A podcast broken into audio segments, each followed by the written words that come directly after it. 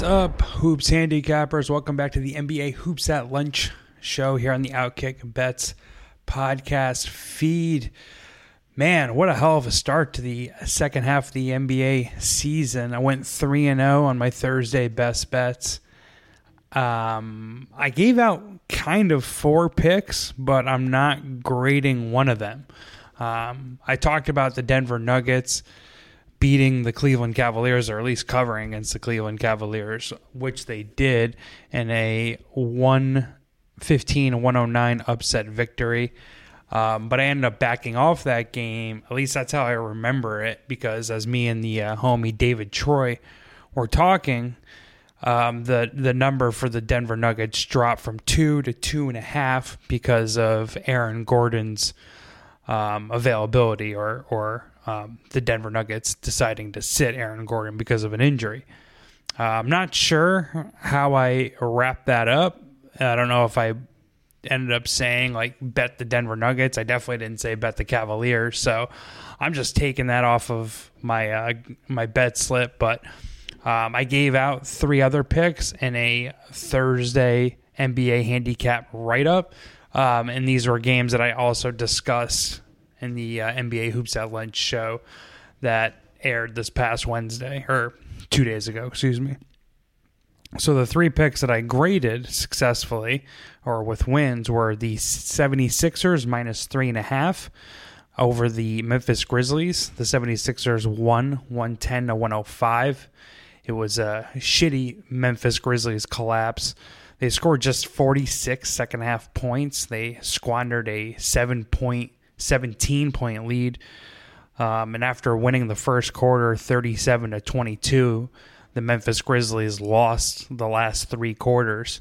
They were also down by three with 20 seconds left and had one of the ugliest end of game possessions I've seen in a long time. Um, I, as I talked about with David, and I've mentioned to you guys a lot recently, I'm going to be fading the Memphis Grizzlies here down the stretch, at least for as long as Steven Adams is sidelined with an injury they're just terrible in half court offense. Um, they don't really have a lot of reliable jump shooters outside of Desmond Bane. I mean, Jaren Jackson get hot from three. Dillon Brooks, I think, is absolute garbage. And Ja Morant, I mean, he's explosive.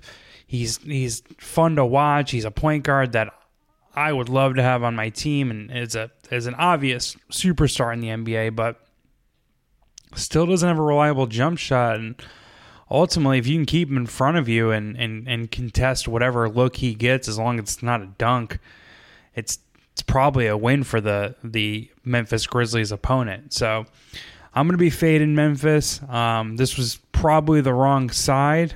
Um, well, not if you're fading Memphis. I mean, they collapsed, and, and, and part of the reason why I bet the 76ers was an anti Grizzlies look. I also live bet the 76ers. I'm trying to get better about tweeting that stuff out. Uh, the NBA is like the only bet, uh, only sport that I have success live betting. I took the clip, or I took the 76ers, excuse me, plus 200 when they were down uh, after the first quarter when they were down 15. So that ended up getting home, but you know, that's only helps my bankroll because I, I didn't publicly state that on Twitter um, that I was betting Philly. So my bad for that. But if you followed me with the 76ers minus three and a half at the Grizzlies, that was a, a winner. a very, very sweaty, sketchy winner, but I got there. Speaking of which, um, I went to 2 and 0 after the Oklahoma City Thunder lost to the Utah Jazz 120 to 119 in overtime, but covering the two point spread. Uh, I know I was wishy washy about this game when I was discussing it or breaking it down with David on a Wednesday's uh, NBA Hoops at Lunch show, but I ended up getting to the window on it yesterday in my write up. Uh, and giving it out publicly, so I'm I'm I'm gonna grade that one a winner. Whereas the Denver Cleveland game is a little I don't know foggy in my brain, and I don't feel like going back and listening to my own stupid voice to hear exactly what I said. So I'm taking the Thunder plus two as a winner. Um, I, I, I've talked about this numerous times with you guys as well. I'm always going to take the points if they offer them to me under the just simple logic of it's tough to score points in professional sports. So if Vegas is going to give me them, I should take them.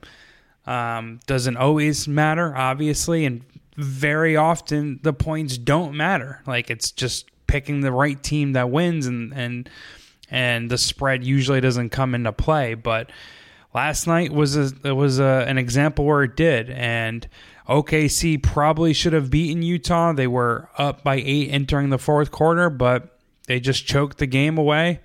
And the plus two, plus I think one and a half is where it closed, um, was a winner. But the OKC money line was a loser. SGA balled out for them, put up 39, 8, and 7.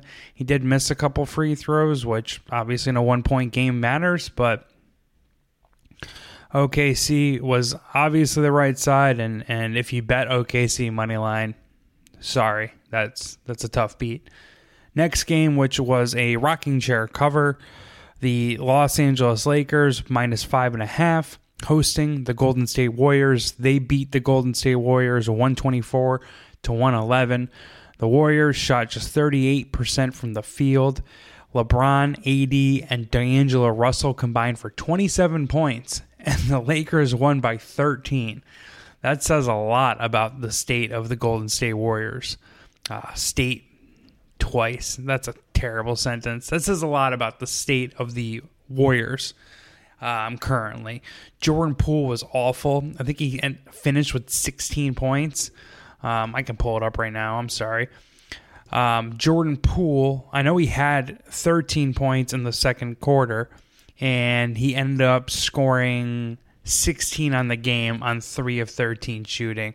I've said this a lot. This guy is I think the worst contract in the in the NBA. Um, Draymond Green only added 6 points. He had 5 assists, 11 rebounds. It's a pretty good Draymond Green game, but I I continue to think Draymond Green is a little overrated. He's his defense didn't do shit in this game. And uh, Golden State's biggest concern is the fact that they do not have a point guard outside of Steph Curry.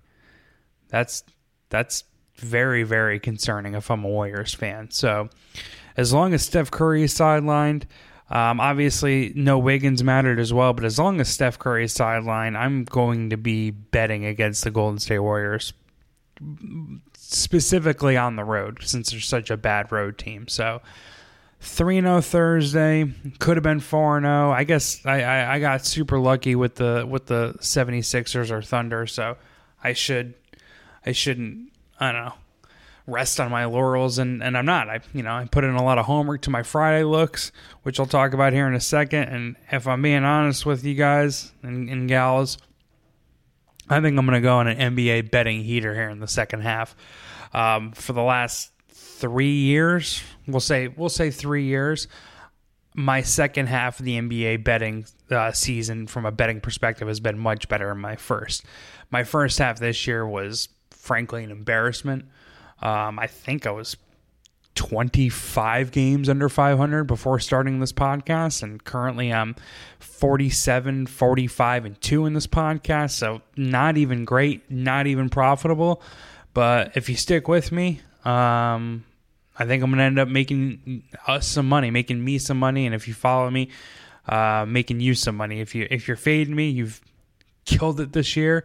Um, but I, I, I'm anticipating a bounce back here in the second half. Wow, talked a lot of shit, but here we go. All right, so my first look in the Friday slate is the Miami Heat plus one and a half at the Milwaukee Bucks. Uh, the Milwaukee Bucks are going to be missing Giannis. He played like I don't know inside of he played like one minute in the All Star game. He had a dunk and they immediately pulled him. Um, he's not right, and it's a pretty obvious bet. But I'm just gonna I'm just gonna do it. You know, uh, Miami's two and one straight up and against the spread versus the Bucks this year. Both their wins are were against the Bucks without Giannis. Granted, they were both in Miami, um, but I'm I'm going back to the well here, and and and the the absence of Giannis immediately makes Jimmy Butler the best player on the floor. Giannis was absolutely sensational when the Bucks beat the Heat earlier this month. Um, they beat him 123 to 115. He had a 35 point triple double. Had the best defensive rating on on the Bucks. And I mean, it's Giannis. He's one of the best NBA players and, and, and the best basketball players in the world. Um, but yeah, I, I like I like Miami Heat, who's been banged up all year, getting a break, coming into this game well rested. I also think the Miami Heat defense is borderline underrated at this point. Um, it isn't being discussed just how elite defensively they have been this year, but they're fourth in defensive rating. They allow the fewest paint points per game and the second fewest wide open three point attempts per game. And without Giannis's gravitational pull, it's going to be a lot easier for the Heat to A, close out on threes, and B, protect the paint. So uh, I think Miami's defense shuts down Milwaukee. If I am concerned about this uh, bet cash, or if I have a one concern about this bet cash, and it's going to be that perhaps the ball moves better for Milwaukee. Um, and they, you know, they don't play as much ISO ball, and the ball movement creates open looks for for three point shooters and three point shooters or role players typically play better at home. So maybe in their home gym, even without Giannis, the Bucks can get this done. They've done it a few times this year, um, and in spots to help me. Like there's been times where I bet the Bucks. Giannis has been randomly sat, and the, I got the worst of the number, and the Bucks ended up winning and covering anyway. So that could that could certainly happen here. Um, but there has been reverse line movement in the betting market that suggests Miami is the sharp side. Um, according to the betting splits that I was looking at, like maybe an hour before I started recording this podcast, Milwaukee is getting a vast majority of the action, even though they're without Giannis. Um, but Miami has gone from a two point favorite to or a two and a half point underdog to a one and a half point underdog. So that's the reverse line movement I'm talking about. Um, as of right now, on according to VSiN at DraftKings, the Milwaukee Bucks are getting roughly 80% of the bets. Um, it, it, says 78%, and bets are coming in on the Milwaukee Bucks. So we're getting to fade the public. Um, I think Vegas is, is screaming for Bucks money here um, by making them a short home favorite against a Miami team that again has been banged up the whole year and feels like it's been he's been underwhelming or they've been underwhelming. So my first bet is the Miami Heat minus or plus one and a half at the Bucks. Second one, I'm I'm going back to the Oklahoma City Thunder. I'm taking seven with them when they visit the Phoenix Suns. Um, ugh, I'm a little out of order. Sorry. Uh, this is a 10 o'clock Eastern Standard tip off. The first game, the Heat Bucks, is a is a 7:30 Eastern Standard tip off, and my my third bet is an 8 o'clock Standard Eastern Standard time tip off. So I'll talk about that here in a second. But jumping back and forth, going a little out of order. Again, I'm on the Thunder plus seven here. They're coming off of a tough loss last night against the Jazz. We discussed that already, but Oklahoma City is an NBA best 19 and 10 against the spread after a loss. They have a plus 6.3 ATS margin in those games. I think they're going to be playing. I hope they're playing at peak motivation. Um, I would assume the Thunder are done trying to tank here. You know, they have a bona fide all star in SGA. I would hope they'd want to get some playoff reps in here and try to make the playoffs. Um, they got Chet Holmgren coming back next year, so they have a, a whole bunch of draft capital. So the Thunder don't need to get a, a, a top five pick and enter tank mode right now to to have their forward momentum, their organizational forward momentum continuing. Um, I am, for whatever reason, a little concerned that SGA could sit out this game because I don't really get why the Thunder are getting seven points here. Yeah, they're on the second of a back to back. Yeah, Philly's got Devin Booker, and he's Devin Booker returned to the floor before the All Star break, and he was phenomenal. But I don't understand really how the Suns could be more than minus five in this spot. Let's give them three points for home court. Based on their performance this year, granted, Devin Booker has been injured for a lot of games, and, and so is Chris Paul, but based on their performance this year, they haven't they haven't been better than the Thunder. The Thunder have a better um, garbage time net rating according to cleaningtheglass.com, the Suns. They have a better SRS according to basketball reference in the Suns, which is like a blend of point per game margin and strength of schedule. Um, also, SGA and the Oklahoma City Thunder attack the basket at the highest rate in the NBA. Um, SGA is awesome at getting to the free throw line, and the Phoenix Suns send opponents to the free throw line at the highest rate in the NBA. Um, they actually have one of the worst offensive free throw attempt rates in the league. So um, I'm thinking a Thunder team mad after squandering last night's game and aggressive in the first place are going to attack the Suns and and get to the line at will in this one. And if SGA plays, he's not on the injury report as of 1.30 Eastern Standard Time. Um, let me make sure that's actually, let me, let me just confirm that. I'm looking at the NBA's official injury report. Oklahoma City, they haven't even submitted it. And I've been following the beat writers. There's no word of SGA playing. So he should be all right. And this season, in the second of a back to back, SGA is averaging 30 points per game on 64% true shooting. I also getting back to OKC's aggressiveness and how they like to attack the rim, I don't think DeAndre Ayton is a good defensive big. So if OKC is going to be running downhill at Phoenix, I think they're A, going to get to the free throw line, and B, have success in the paint against a what I think is a mediocre to subpar uh, Phoenix interior defense. Um, just as we were discussing with the uh, Heat Bucks game, there has been some sharp line movement towards Oklahoma City in the betting market. Most of the action is on Phoenix, according to VSiN, um, but Phoenix has went from an eight point favorite down to seven. I would actually play this down to the Thunder plus five and a half. Maybe maybe I'm tripping, right? Maybe the Suns don't even need Kevin Durant in this spot, but I think that team is very. It's obviously very top heavy, and if Devin Booker isn't isn't at an all star form or just has an off game tonight, Oklahoma City is going to win this game outright. I'm, I'm not going to sprinkle on the money line if I'm being honest. I want to, but I'm going to just take the Thunder plus seven. Final best bet again, jumping around here, this is an 8 o'clock Eastern Standard tip off. And if I'm being honest, I don't even know why I'm doing it in this order. But the Charlotte Hornets visit the Minnesota Timberwolves.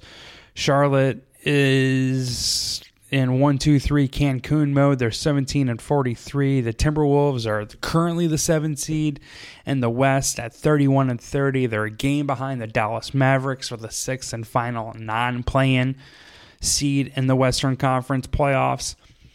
Um, so what I'm getting at here is I think Charlotte is entering tank mode, and Minnesota, um, Minnesota made additions at the trade deadline and definitely wants to make an, another playoff appearance here. And again, I talked about this recently, a lot recently, but I'm buying stock in Minnesota down the stretch. They're frankly, as I wrote this morning, there's not a ton of analysis or betting trends I have to support this pick. Um, also, there's reverse line movement heading in Charlotte's direction of this one. Most of the money and most of the bets are coming in on Minnesota, yet the line is moving um, towards the Hornets. So I could be laying the points here with the Timberwolves like a sucker, and it could come back to bite me, but against Charlotte's just terrible backcourt defense. I think Anthony Edwards, the all star for the Timberwolves, just lights these assholes up. Um, I also love the idea of, or I love the Timberwolves getting rid of D'Angelo Russell and picking up veteran point guard Mike Conley. Mike Conley played with Rudy Gobert at Utah. Um, Mike Conley is a legit floor general. He's going to try to get Rudy Gobert easy lob dunks. He's going to try to get Anthony Edwards the ball in good situations, and he's just not going to bog down the offense like D'Angelo Russell did. He, and he is also an above average defender. Um, again, the Charlotte defense and Charlotte motivation here are the big reasons why I'm fading the Hornets and, and backing the Timberwolves. I, also, I am a fan of the Timberwolves here moving moving down the stretch. Uh, both teams like to attack the paint and the and the rim at a pretty high frequency. Um, but the Timberwolves have Rudy Gobert, and I'm not really sure who the Charlotte Hornets are starting at center. His name is Mark Williams.